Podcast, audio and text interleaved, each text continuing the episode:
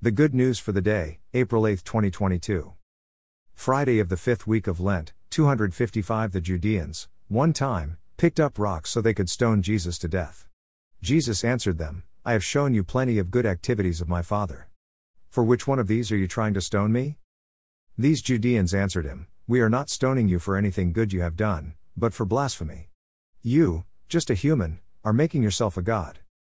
Jesus answered them, Isn't it written in your traditional law and the Psalms, I said, You are God's question mark if the written book of yours calls gods those to whom the word of God came, and the Bible cannot be set aside, can you say that someone the Father has designated and sent into the world is blaspheming just because I myself asserted that, I am the child of God?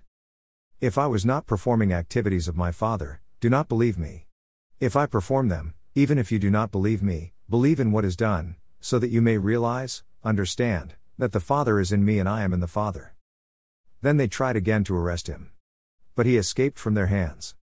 He went back across the Jordan to the place where John was first baptizing. It was there he stayed. Many people did come to him there.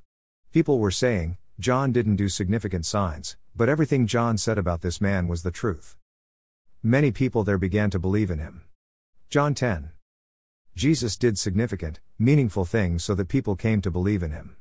My suspicion, and it is, I think, well founded, not so much the superficial bodily miracles that the Gospels record as it is the touching of hearts, the changing of minds, the inspiration of souls that he triggered. People saw those around them changing, becoming more humble, truthful, and caring.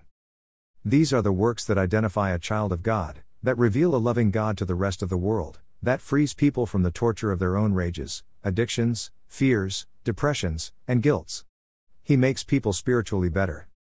If you and I changed and became more and more images of God in our patience, creativity, and courage to reach out and heal, the people around us would transform, and would see God, not us. It would dawn on them that this is what creation is all about the bringing of order by confronting the chaos and cruelty. Not that people will understand and accept this fact and a child of God doing the work of God on earth. There will be those who will stone you, mock you, laugh at you, and turn their back in indifference to whatever good you do.